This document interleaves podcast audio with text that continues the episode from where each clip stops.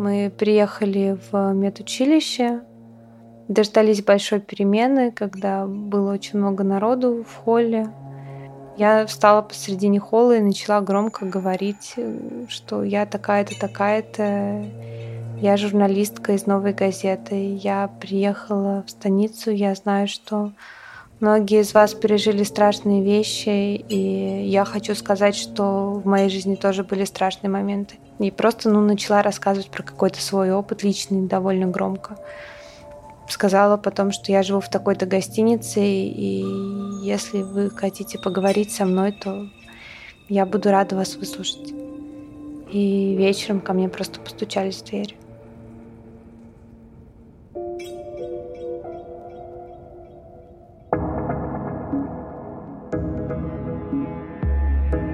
Вы слушаете проект «Новой газеты». Продолжение следует.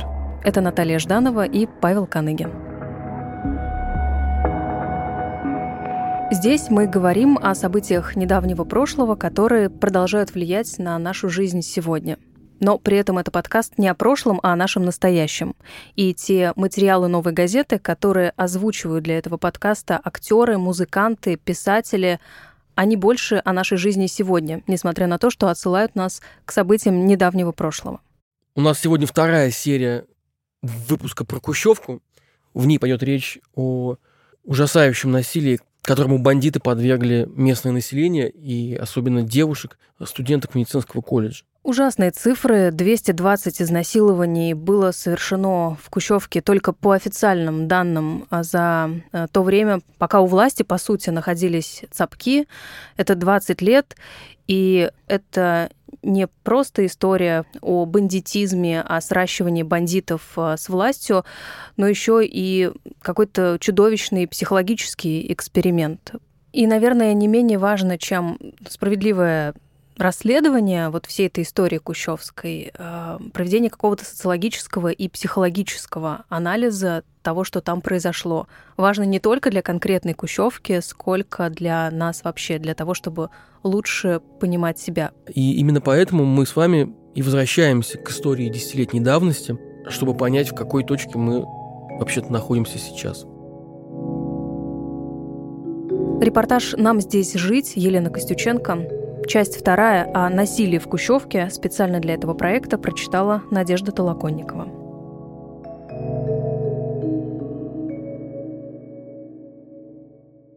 Девчонок цапки старались брать не местных, но не с Кавказа, опасались мести. Чаще всего щемили девочек из окрестных станиц, которые приезжали в Кущевскую учиться.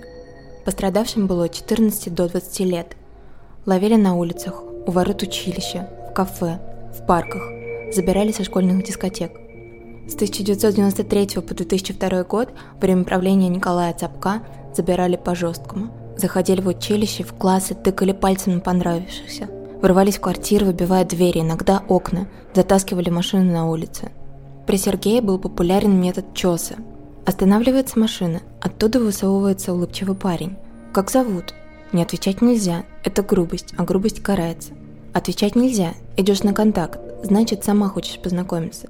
Нет смысла скрывать телефон и адрес. Цапки легко узнают его по месту учебы. Двери выбивать в квартирах больше не нужно. Квартирные хозяйки знают цапков в лицо и открывают по первому требованию.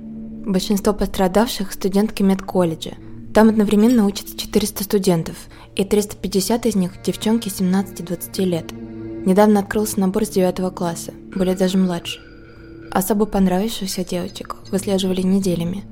Они меняли номера телефонов, квартиры, начинали передвигаться исключительно на такси. Не помогало. Для приезжей девочки немыслимо гулять на улице одной. Ходить стайками. Смотреть лучше под ноги. Если сделать вид, что разговариваешь с кем-то по телефону, может, пронесет. Главное, не хамить, говорят девочки. Они от этого просто звереют. Вова Беспредел до того, как жениться, жил с мамой напротив первой школы. На занятия идут, он стоит, высматривает. Я тогда общалась с Сапковскими и позволяла себе наглости. Говорю, жертву себе высматриваешь? Он говорит, смотри язык оторву. Обратно иду, он снова стоит. И вся молодость моя так. Беспредел в бегах, девчонки уходят. Беспредел в Кущевке, прячутся все.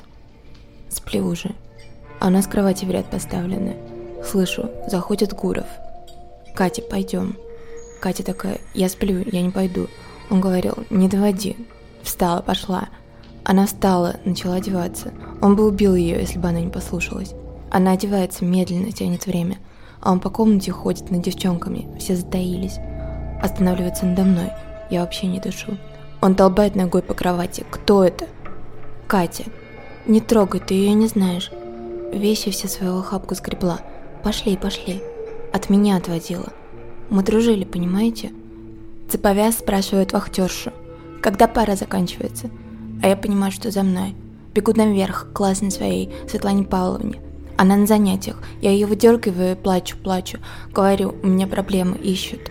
Она смотрит на меня, как на говно. Спустись в учебку, там разберутся.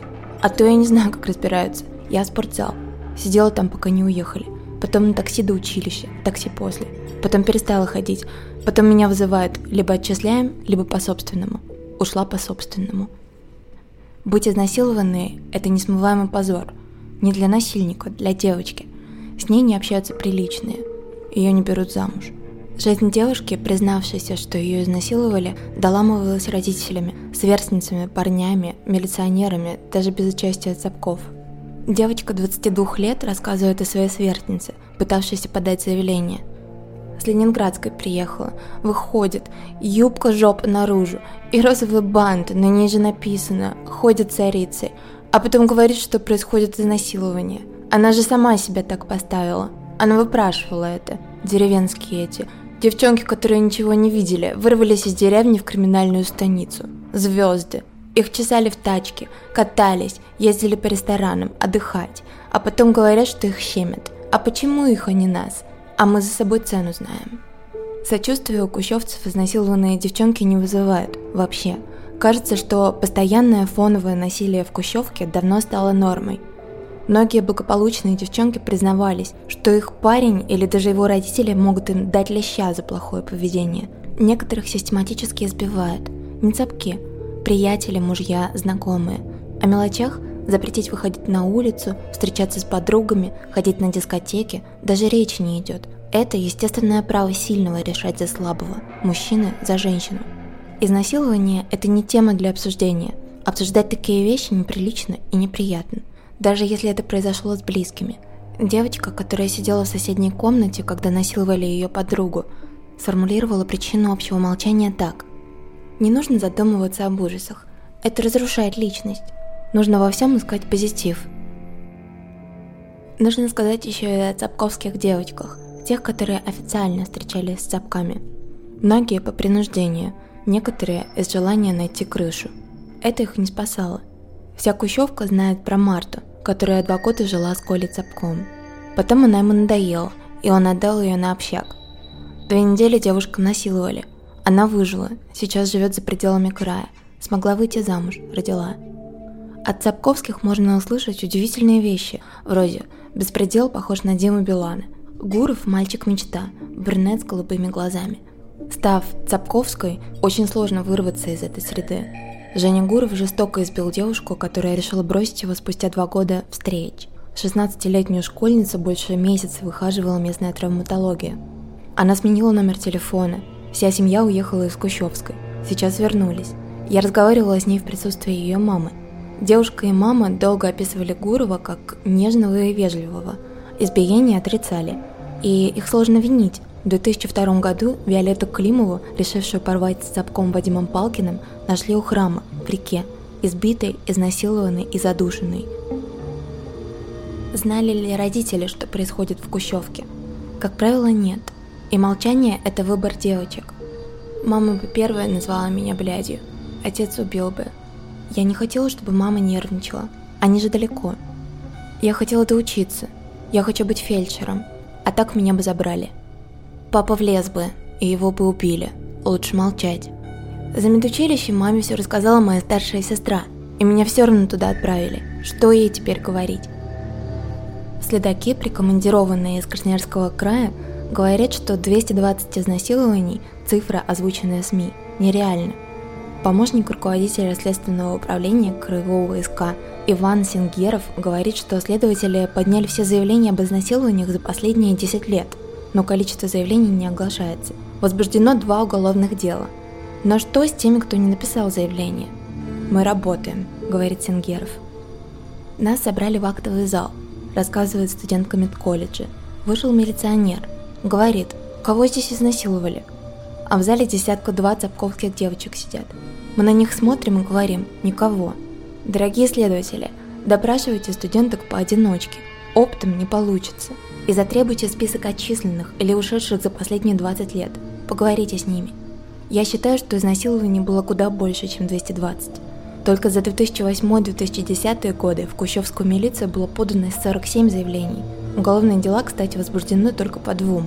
Банды орудуют двадцать лет. Но большинство пострадавших девушек в милицию никогда не обращались. И не обратятся. Потому что есть такая хорошая русская пословица: «Сучка не захочет, кобель не вскочит». Это говорят учителя. Они соучастники. «По нам проехали с танком», — говорит директор медколледжа Николай Васильевич Третьяков. «Вся эта грязь СМИ, а у нас недобор. Нам такую репутацию создают. А не будет студентов, не будет рабочих мест. Закроется колледж. Мы же на государстве работаем, обеспечиваем кадры. Медсестра — это не врач. Во-первых, гораздо ниже зарплаты и тяжелый физический труд. Во-вторых, это исполнители. Им думать не надо. Мы учим их, что делать. Как переворачивать больного, как делать уколы, отрабатываем движения. Медсестра должна четко и быстро выполнять указания. И все». Директор говорит, что Цапка знал исключительно как депутата, что мало ли какие машины подъезжают к училищу. За это время у нас было только два изнасилования и одно преследование, и мы знаем об этих случаях. Директор достает синенькую папку, набитую документами. Документы уже много лет собирает секретарь. Это вырезки из газет, внутренние протоколы о проводимых в колледже мероприятиях, служебные записки и распоряжения. Николай Васильевич говорит, что папочка его не раз спасала. Содержимое папочки прямо противоречит словам директора о почти полном его неведении. В папочке есть информация об известных случаях притеснения студентов Кущевского медицинского училища за две тысячи четвёртый - две тысячи пятый годы. Два изнасилования, три избиения, четыре преследования, два принуждения к сожительству, шесть случаев домогательств, три ограбления. Студентку второго курса затащили в машину. Она выпрыгнула на полной скорости. Ее затащили обратно. В четырнадцати случаях потерпевшие писать отказались. В двух заявлениях отказались писать родители. Потерпевшие были несовершеннолетние. В случае группового изнасилования милиция отказалась принимать заявление несовершеннолетней студентки. Если коротко, ни одно дело не дошло до суда. В той же справке зафиксировано, что по вопросам безопасности студентов администрация училища обращалась к районному депутату Цапку С В «То есть мы все делали?» — говорит директор очень тихо. «Что мы могли еще?» Колледж боится репрессий. Уже приезжала проверка. Психологи из Краснодара и почему-то налоговая. Налоговики замеряли помещение, психологи замеряли психологический климат. По словам студентов, и те, и другие разговаривали только с преподавателями. Что там накопало налоговая, не знаю. А краснодарские психологи нашли, что климат в колледже замечательный. Рады за психологов. «Со мной учителя были откровения», — говорит преподаватель колледжа. «Вот парк наш. Цапки ездят по нему, как хотят. Увидеть девчонку и наперерез. А когда Коля был жив, они заходили в училище, как к себе домой. Дверь ногой открывают, идут по коридору, заглядывают в классы, ищут, кого им надо. Или просто пальцем. Ты, ты и ты, с нами пойдешь. Всегда вижу, молюсь. Только судьба моя с ними меня не пересекла. Однажды я только попыталась воспрепятствовать. Коля Цапок в класс идет девчонок брать, а я встала у нее на пути и стою. Он ухмыляется, достает из кармана цепь и начинает передо мной раскручивать, и я обмерла. Что я против такой физической силы? Вижу, физрук мимо идет. Мимо, мимо. И я потом его спрашиваю: почему не ты, мужик, а я встала у него на пути? Он говорит: а у меня дела были. Может, и правда, дела. Но я больше уже не препятствовала. Как? И не знаешь сразу. Девчонки пропадают, болеют или где. Потом появляются и забирают документы. Или учатся, но плохо, и их отчисляют. Стыдно им, когда изнасиловали. Молчат. И мы молчим. И нам стыдно. Учитель школы номер четыре. Как дискотека в школе, приезжает на стоянку. Мы знаем, что раз приехали, девчонок выбирают. Патрули милицейские мимо них проходят, отмечаются в кабинете у директора и в сторону. А цапки знают, что мы учителя, нас не трогают. Но нервное напряжение такое в воздухе появляется. Девчонки боятся, некоторые уходят в туалет. Да, мы пускали цапков на дискотеку, но многие из них наши бывшие ученики или друзья учеников. То есть мы в таком качестве их пускали. Скромных девочек они не брали, брали ярких. Прямо у дверей девочек не забирали, но там на выходе за территорию есть темный пятачок, где паркуются машины. И что там делается, ни милиция, ни мы не видим, потому что там темно. Уже после убийства в школу приезжал краевой прокурор. Говорил, не можете обеспечить безопасность, не проводите дискотеки. Но это же плановое мероприятие дискотеки. Может, нам еще уроки отменить? И вообще, в каком-то смысле учителя отвечают за безопасность детей. А кто за нашу безопасность ответит? За мою. Преподаватель института выразилась еще круче. Я не отрицаю, что это коллективная ответственность, что это происходило все. Но нас с тридцать седьмого года приучили молчать. Такой вот аргумент. Все учителя говорят, что до случая с крошкой они еще пытались как-то бороться, а потом все понятно стало. Галина Ивановна Крошка, директор Северокубанского гуманитарно-технологического института, базирующегося в Кущевской, первая и единственная за эти годы озвучила фамилию Цапка. В октябре две тысячи пятого года заявление, которое подписали сто семьдесят студентов института, было отправлено губернатору, краевому прокурору, начальнику краевого ГУВД и в «Российскую газету». Студенты рассказывали о зверских избиениях и ограблениях. Слово «изнасилование» произнесено не было. Но на студенческом собрании, на котором присутствовала журналист «Российской газеты» Татьяна Павловская, нашлись девочки, которые не побоялись рассказывать. Последовали статьи, правда, фамилия Цапка была в них изменена. За ними милицейско-прокурорская проверка из Краснодарского края. Было возбуждено одиннадцать уголовных дел на сотрудников милиции. Начальника милиции Финько перевели в Обинский район, прокурора Кваснюка перевели в аппарат краевой прокуратуры. Цапок остался на свободе. Иван Сенгеров был одним из следователей, проверявших работу Кущевской прокуратуры. Говорит, что фамилия Цапка не фигурировала в материалах проверки вообще. Цапки, между тем, передавали через студентов угрозы. Окна на первом этаже разбивали кирпичами с записками. Через четыре месяца после этого обращения следственной группы Александра Ходыча, это глава Кущевского РУБОПа и кум Сергея Цапка, возбуждено уголовное дело против Галины Крошки и сотрудницы института Натальи Сивцевой. Следствием было установлено, что Крошка и Сивцева – это организованная преступная группировка, торгующая липовыми дипломами. Год Крошку провела в СИЗО. Потом родные смогли оспорить решение судьи, и меру пресечения сменили на подписку о невыезде. Но затем от двух бывших сотрудников РУВД поступила жалоба на угрозы, и Крошка снова оказалась под стражей. В заключении она пережила два инсульта. Затем ее перевели в психиатрическую больницу. Галина Крошка сошла с ума. От редакции. Администрация Краснодарского края на своем сайте опровергла информацию о том, что Сергей Цапок входил в состав официальной делегации губернатора Ткачева Краснодарского края на церемонии инаугурации президента Медведева в Кремле. Говорят, делегации как таковой не было в принципе. Вопрос. Откуда же там взялся Сергей Цапок? Продолжение следует.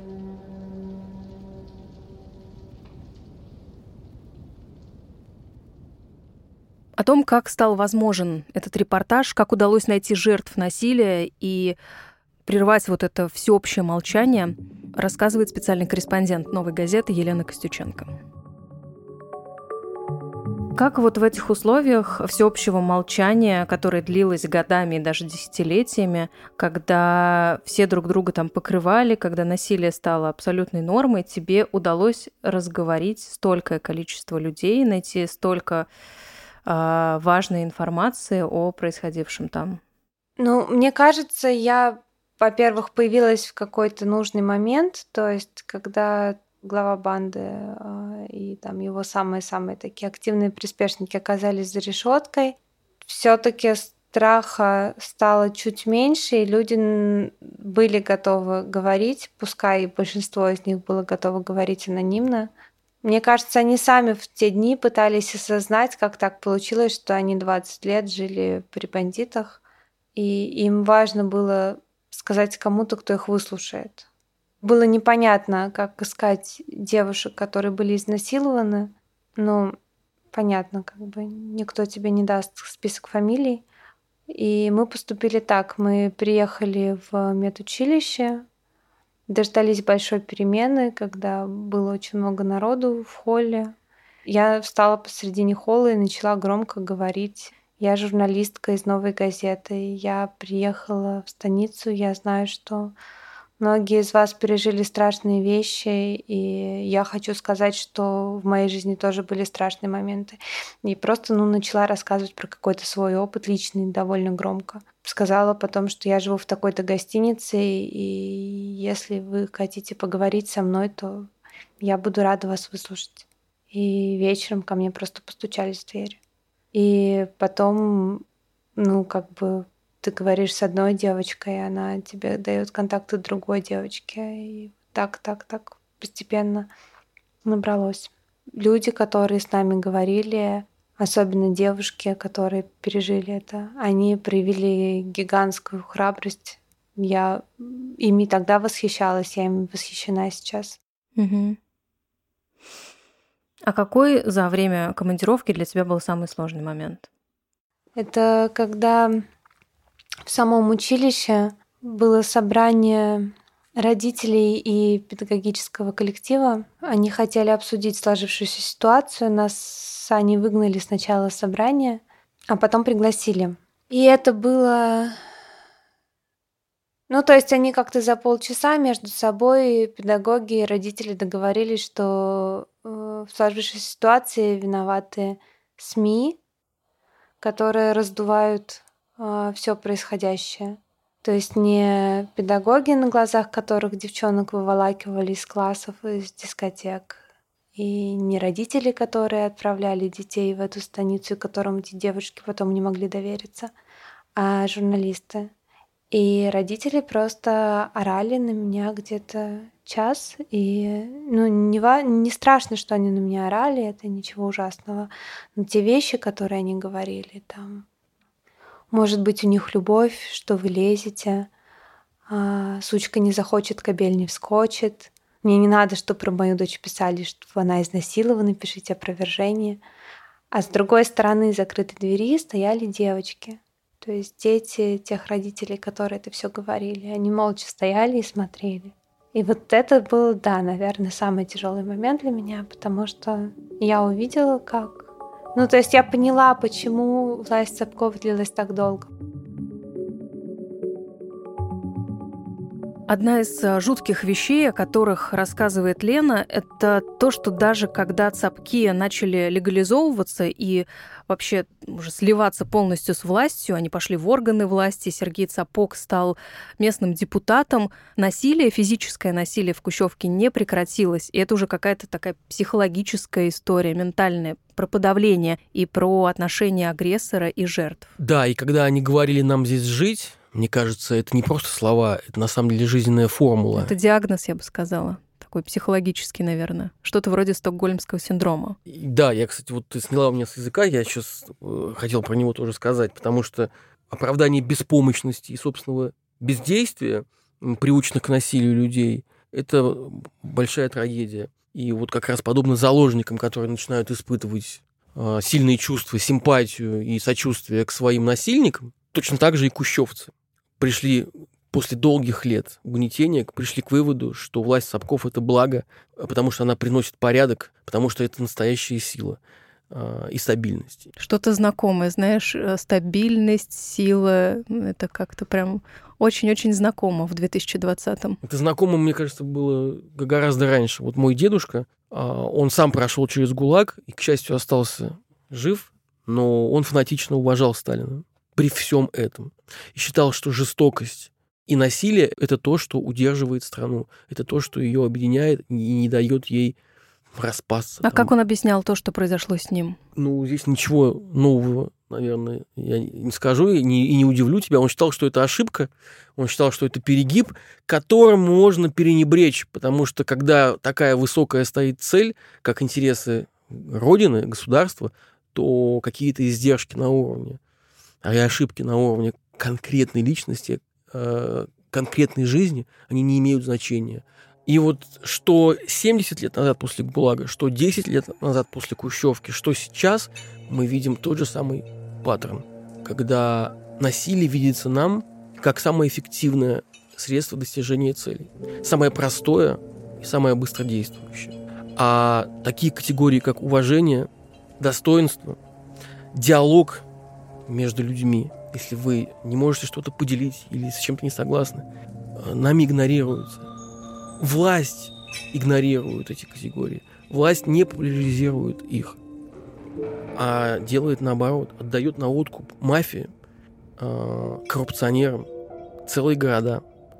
И мы оказываемся в ситуации, как рассказывал мой дед, когда насилие или то понимание силы, да, свойственное нашей власти и, к сожалению, людям, является тем моментом, той константой, той скрепой, которая держит нас всех вместе. Непонятно только для чего.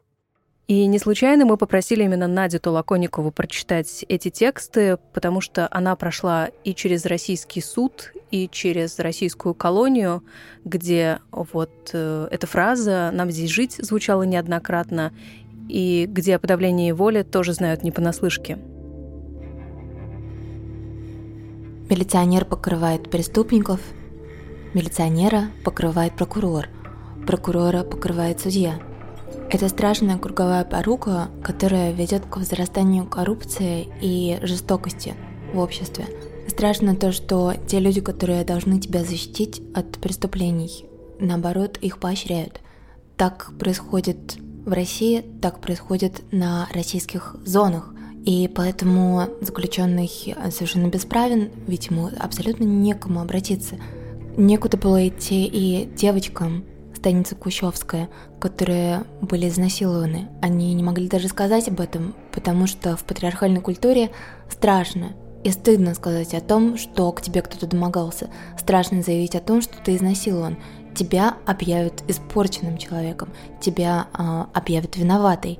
И страшная комбинация оправдания преступников, виктим-блейминга, перенесения вины с насильника на жертву и бесконечные попытки оправдания насилия. Это то, что привело к тому, что в станице Кущевская насилие продолжалось годами. Когда я пыталась протестовать против условий труда и жизни в мордовской колонии, я много раз слышала эту страшную фразу, страшную фразу, полную обреченности. «Нам здесь жить». Мне говорили: «Ты приехала сюда, и через два года ты выйдешь, а нам здесь жить». Наше неверие в том, что мы, живущие здесь, действительно можем что-то поменять, и приводит к стагнации, и приводит к повторяющемуся кругу нарушения прав человека, к бесконечному и никак не наказываемому насилию. Часто для того, чтобы выйти из круга насилия и угнетения, человеку нужна помощь извне. И мне хотелось бы верить, что государство будет оказывать ему эту помощь, а не закапывать его еще глубже, как происходило долгие годы в станице Кущевская.